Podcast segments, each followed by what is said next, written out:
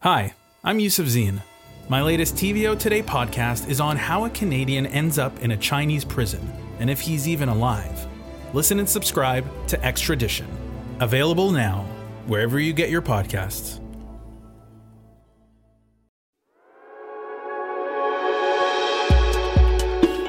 My name is Abdurrahman Malik. I'm canvassing the world for the most interesting people to hear about their journeys, their work, and what it means to be alive in the world today. And perhaps nobody has captured that experience of being alive better than the 13th century Persian poet and Sufi mystic Jalaluddin Rumi in his poem, The Guest House. This being human is a guest house. Every morning, a new arrival. A joy, a depression, a meanness.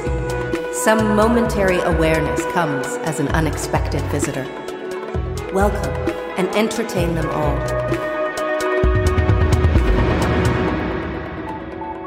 So, welcome to This Being Human, a podcast inspired by Rumi's words and motivated by all those who carry that message forward in the world today.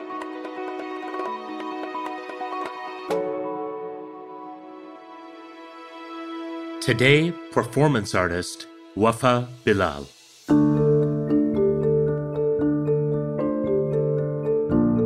I use my body in order to solicit empathy. When the body is mutilated, when the body in pain, other body understand that language and understand what it takes for a person to put themselves in a harm way to talk about others. Wafa Bilal has gone to extreme lengths in the name of art. He has mounted a camera to the back of his head, been shot at by tens of thousands of paintballs, and was even waterboarded. It's all to create dialogue about human rights and his home country of Iraq. Wafa was born in the sacred city of Najaf, the burial place of the Prophet Muhammad's son in law, Imam Ali ibn Abi Talib. Both Imam Ali and his son Imam Hussein were deeply venerated in his community.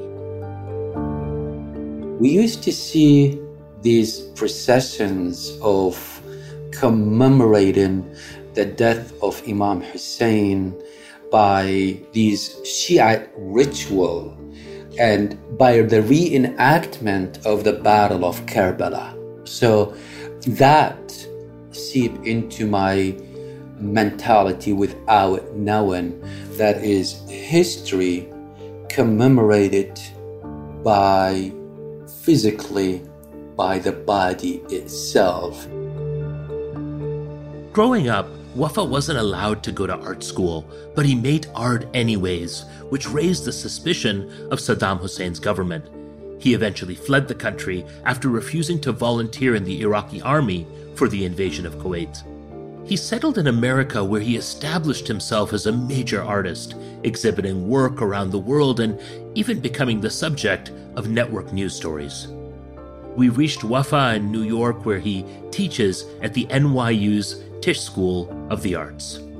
But ironically, when he was growing up in Iraq, he wasn't allowed to study art at all.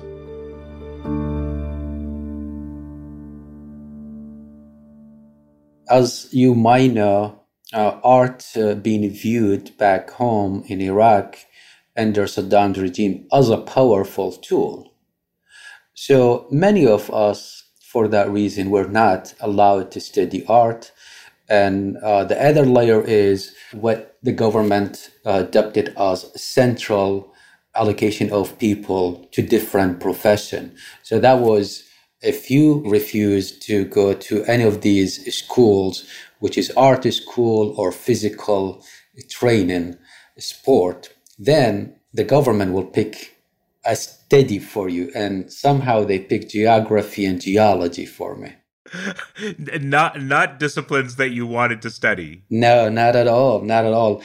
But um, it really never deterred me from continue the thing I love And um, during that time, every college in, in Iraq has a studio for people to go and practice. And I did. You know, I practice and I seek the connection with the College of Fine Art in Baghdad. I become a frequent visitor there. But at the same time, I was not part of the discourse there. So when I finally arrived to United States, I said, that's it. I have to start from zero. Wafa, when you were making art in Iraq, what kind of art were you making and what kind of art raised red flags with the Saddam Hussein government at the time? So, uh, must admit, Iraqi artists in that period were extremely uh, creative in creating this duality between criticism and aesthetic. So, criticism to the regime were layered with the aesthetic on the surface, but everybody knows, and the government suspected of artists who does this duality. But not only the artwork will get you in trouble because um, if you're doing art and you're coming from, let's say, a city like my city, Najaf, the holy city of Najaf, I'm a suspect automatically. You know, so anything I put out there, it was a suspect. So when I would put uh, a show, and I think I mounted three shows at the College of Fine Art, the College of Art in Baghdad, I was dragged to the office of the government on campus every single time. And sometimes the show will completely disappear. Like it would be removed? It would it would not exist. It's just like i would go there and it's gone. One of the time when i went to the show to see it after the opening the dean of the college would open the show. And then i went back and there was nothing. Wow. And after that I remember I being asked by one of the intelligence officers on campus to follow him quietly. Mm. And sometimes when you are asked that question, you may never come back. But in my case, I really played it smart. I would go to the office, sit down, and sometimes for hours, uh, you know, I mean, they mentally play with you. You get locked in sort of interrogation office and you sit there with a cup of tea after a cup of tea after a cup of tea, you know? And then it depends on how you answer these questions. But again, just like how we play with the duality of aesthetic and deep meaning to the artwork, we carry that in our conversation, you know, and we survive. But you never know what trigger uh, an arrest. Luckily, and uh, to this day, I said I was really lucky. I was able to do artwork critical, and then at the same time, I was able to evade any arrest.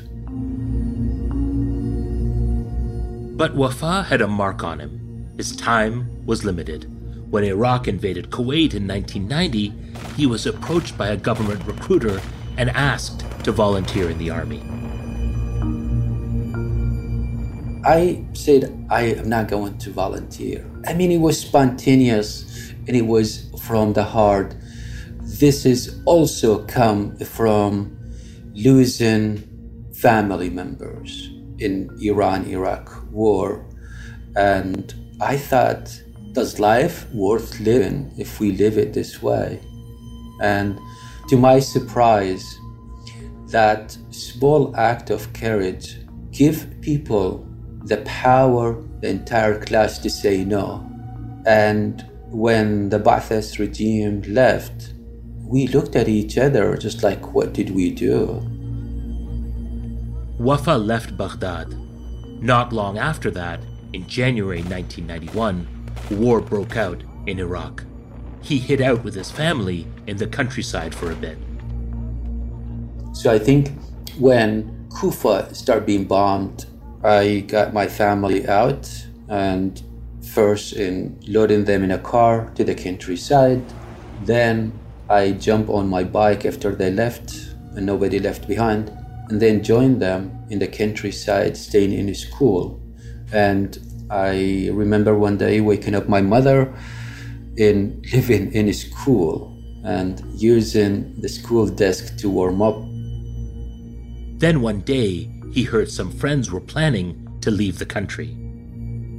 And I said, Mom, I am leaving. Don't tell anybody. And she said, Where are you going?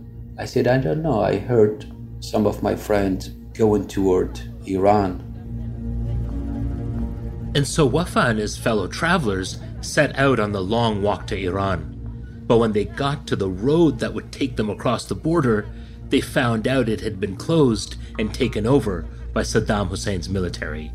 So they changed course. Many days later, I arrived to the Kuwait border and we saw allies, and the allies were not taking any refugees at the time. We were running from Saddam regime. Uh, but we heard there is a, a camp across the border.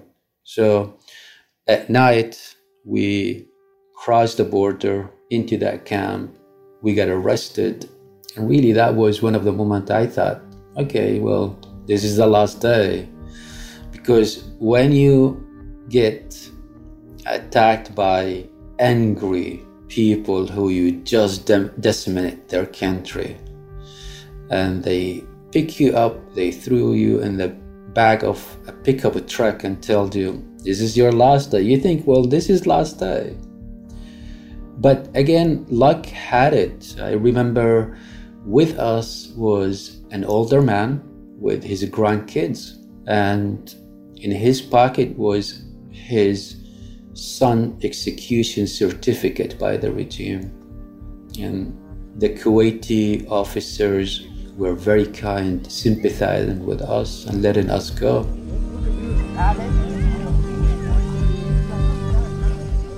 Within a week, Wafa was living in a refugee camp in Saudi Arabia. He kept himself busy teaching art to the children there.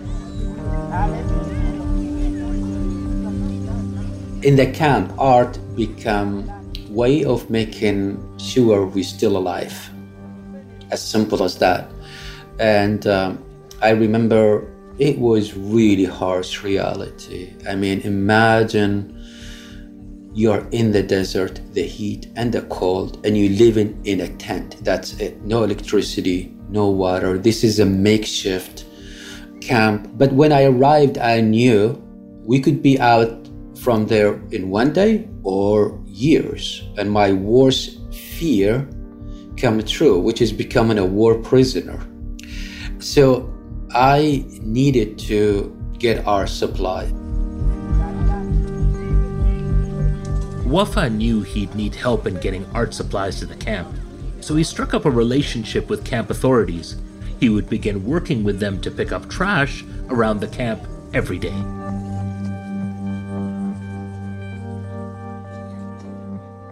I would get up in the morning, get into these trucks, and um, by 10 o'clock in the morning, I'm done working and I have a salary where nobody does. So I establish a good relation with the drivers who mostly come from the city, they're Saudis, and I would ask them to go and get me our supplies. But then I, uh, we, we were faced by another reality. Lots of artists and writers were in the camp uh, the, the new reality was the sandstorms. You make beautiful paintings and, and then sandstorm and come to ruin everything. Wow. That was during the summer and winter start approaching. And I thought, this is where geography, geology come into place. And this is where you start experimenting with material to see if you could make an Adobe house. And I start with so many people helping me getting water, excess water from the kitchens, and then start mixing material, sand and some rocks, and start making one of the first Adobe blocks. Before winter come, I built a studio there the first structure. And when I was building it, people making fun of me, just like, "Oh, we're gonna leave. What are you doing here?" But when winter come and the desert, everybody start asking for how to do it, and within a matter of weeks, the entire camp turned into a village.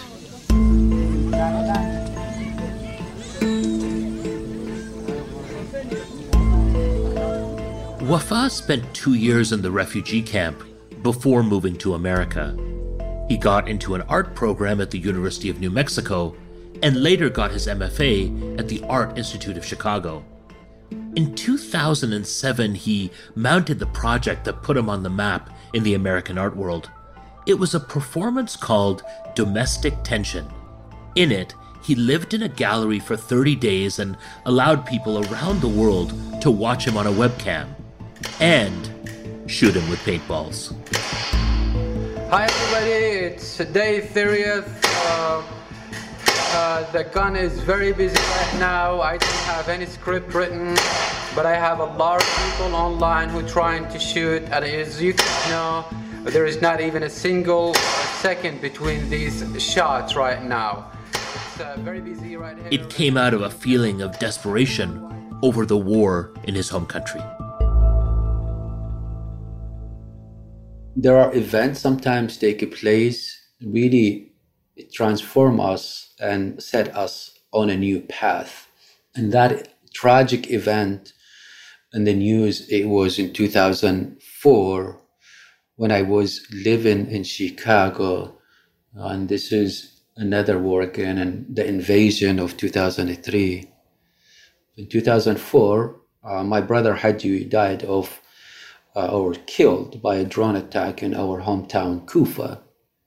And for three years, I didn't know what to do and how I would really cope with my loss and not to even thinking about how to use art in a way to communicate or connect people to the tragedies.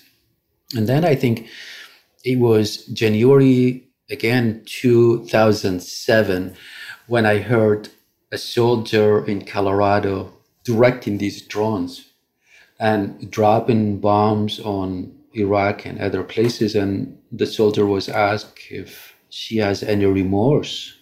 And I was so surprised how the soldier was emotionally, physically disconnected.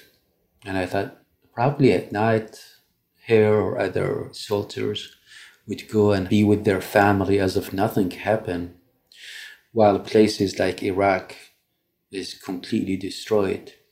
And I start thinking immediately about the duality again. And I thought, I want everybody to experience watching an Iraqi being shot live.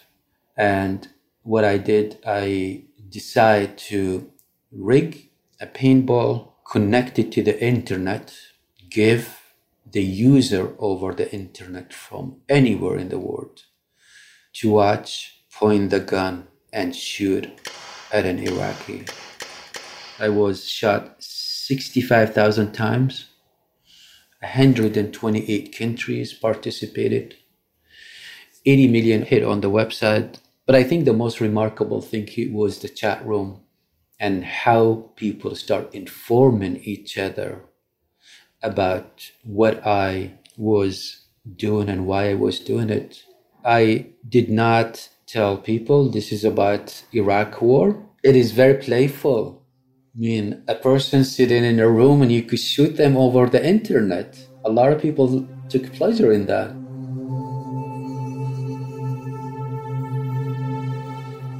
Wafa started this performance project with a single box of paintballs, and they ran out in just a few minutes. Soon he was spending every penny he had in order to keep up with demand.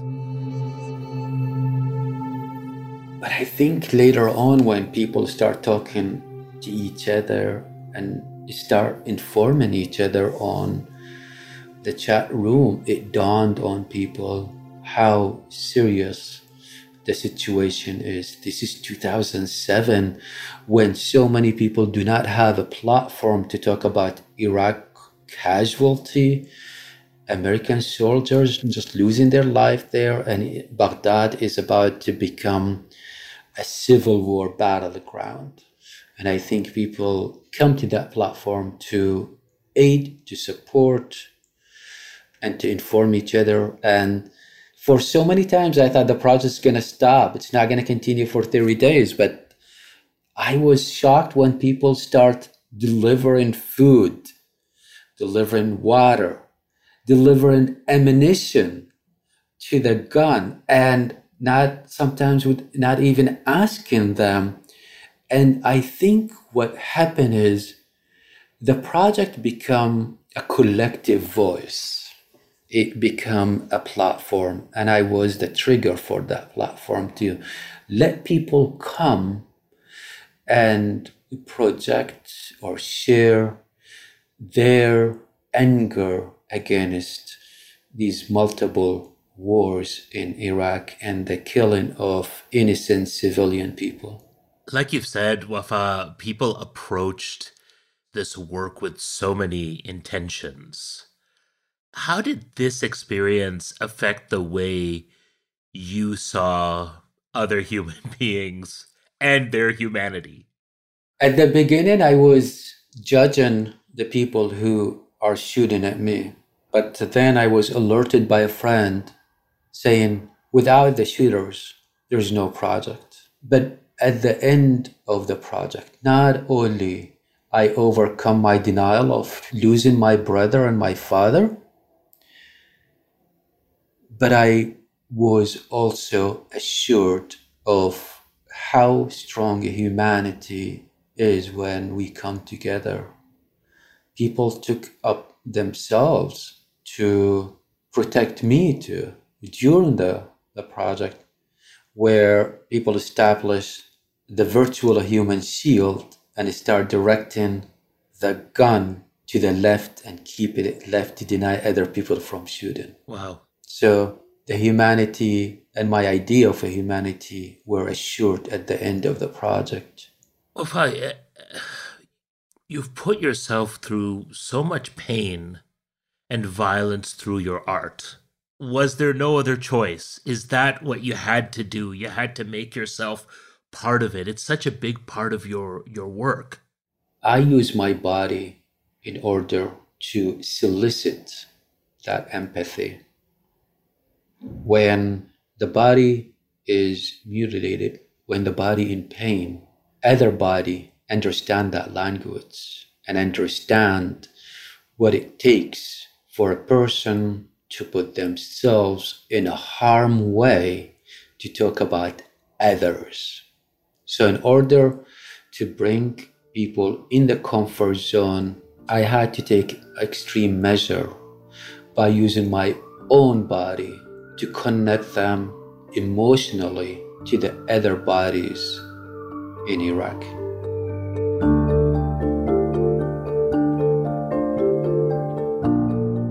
2008, Wafa took another project that invited his audience's participation.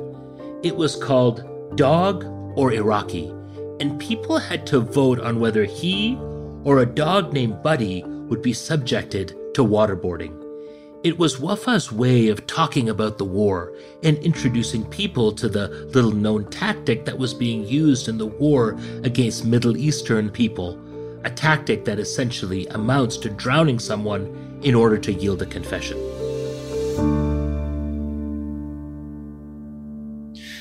I wanted to let people that is inhuman, but I thought I'm not gonna go um, in a didactic way pointing out what it is. I'm gonna give the people the chance to vote who would they like to waterboard, the dog or Iraqi. Sometimes you plan it, but it, it doesn't turn out better than you think. Within a matter of days, we got PETA to object to the project, saying this is inhumane treatment for animal. Wow. And we were kicked out of campus, but the project continued to progress. And at the end of the month, I lost to the dog, to the buddy. And I decided I gonna waterboard myself because I lost, but also I didn't want any media to be around It was not for them, it was for me and for the audience who were around to know what this is. So we ran away from the media into a basement of a friend of mine. They carried the waterboarding method on me. And I have to say, after six seconds, I give up. And I knew now waterboarding is not simulating drowning, but it's really drowning. Putting that body through that torture method, it really bring the issue to the surface and let people knew what is happening out there in their own names. We know that so many of the stereotypes and xenophobia that circulate around bodies like ours focus on violence and conflict. Mm. Did you ever feel that your work, which explores violence and conflict and the body, might add to that impression or those stereotypes of quote unquote our people being a violent people? I'm just a person who want to highlight what we go through back home in Iraq. And my project really engage people, give them agency too, you know. But there are so many really comic entry point to this project and knowing both culture and how to push the buttons. But at the end, people understand this is my right to do an artwork. So sometimes I intentionally push people buttons. Sometimes get people get angry. But at the end, when the objective arrive, I think some of them look back and have a good laugh at what they're angry about it because it breaks the stereotype.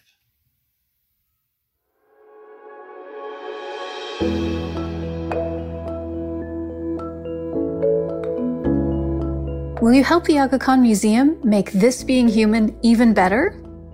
Take five minutes to fill out a short survey and tell us what you think. By providing your feedback, you'll help us measure our impact and reach more people with extraordinary stories from some of the most interesting artists, thinkers, and leaders on the kaleidoscope of Muslim experience. To participate, go to agakhanmuseum.org slash tbh survey. And thank you for listening to This Being Human. I have to ask you about about about one last project and maybe what it means for your future, for our future. One of your projects involved creating a a golden effigy of Saddam Hussein, and all of us who watched Iraq, those of us who were born in the 60s and 70s, and those of us who grew up knowing of the Iran Iraq War, you know, saw these images of Saddam Hussein, of course, and also the celebration of Saddam Hussein, as as you yourself said, in statues and in, and in artwork. And this project of yours wanted to create a golden effigy of Saddam, similar to the one he himself wanted to create and then launch into space. Now, you've done the effigy. Are you planning to launch him into space? So, Abdurrahman, I am happy to tell you yes. And here is a little bit background and tell you where we are in launching Saddam into space. During the Ba'ath regime uh, idolization of one man, they wanted to send a golden statue to space, but geosynchronize it above Baghdad. So anytime Iraqi look up, they would see the gold star shining on them, the visible ever man looking back at them. And of course, they didn't carry that because the regime was toppled. And uh, in 2015, I revisited that idea and I said, how poetic is to deal with the past in a very, it is kind of a humorous way by realizing a dictator wish, launching him into the space.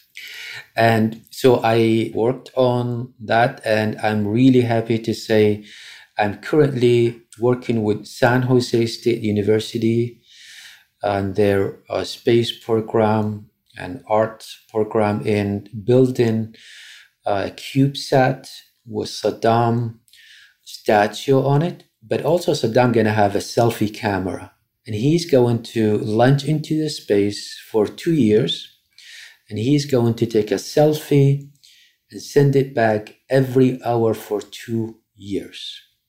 And at the end of the two years, the satellite come and gonna disintegrate to ashes into the space.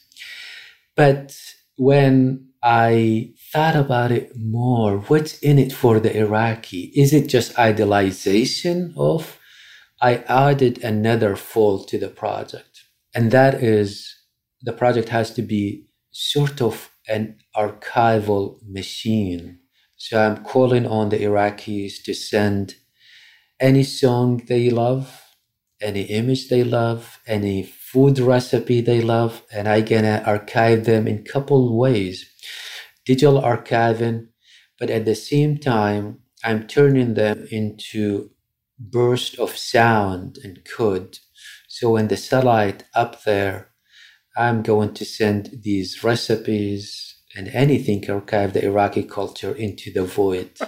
so then when Saddam's statue come and disintegrate to dust into the space, what's left is what unifying us is the culture of Iraq, immortalized to eternity.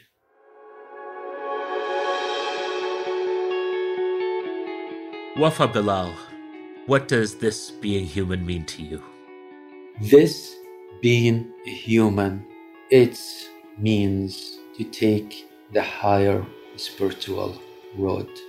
I remember when interacting with a veteran in New Orleans, and I'm trying to tell him how I'm coping with my PTSD and how he should do it. And tears come to his eyes, and he said, Look what happened. I was in Iraq and I destroyed your home, and now you're telling me how to live better. Isn't that what it is about? That's what being a human is about.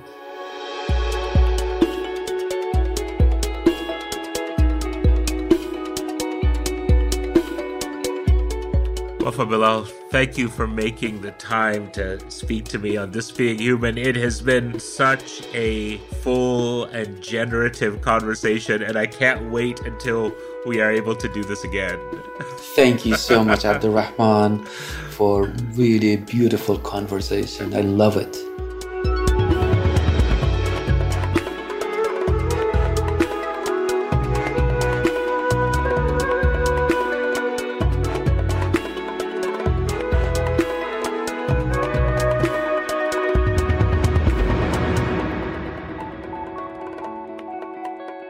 This Being Human is an Antica production.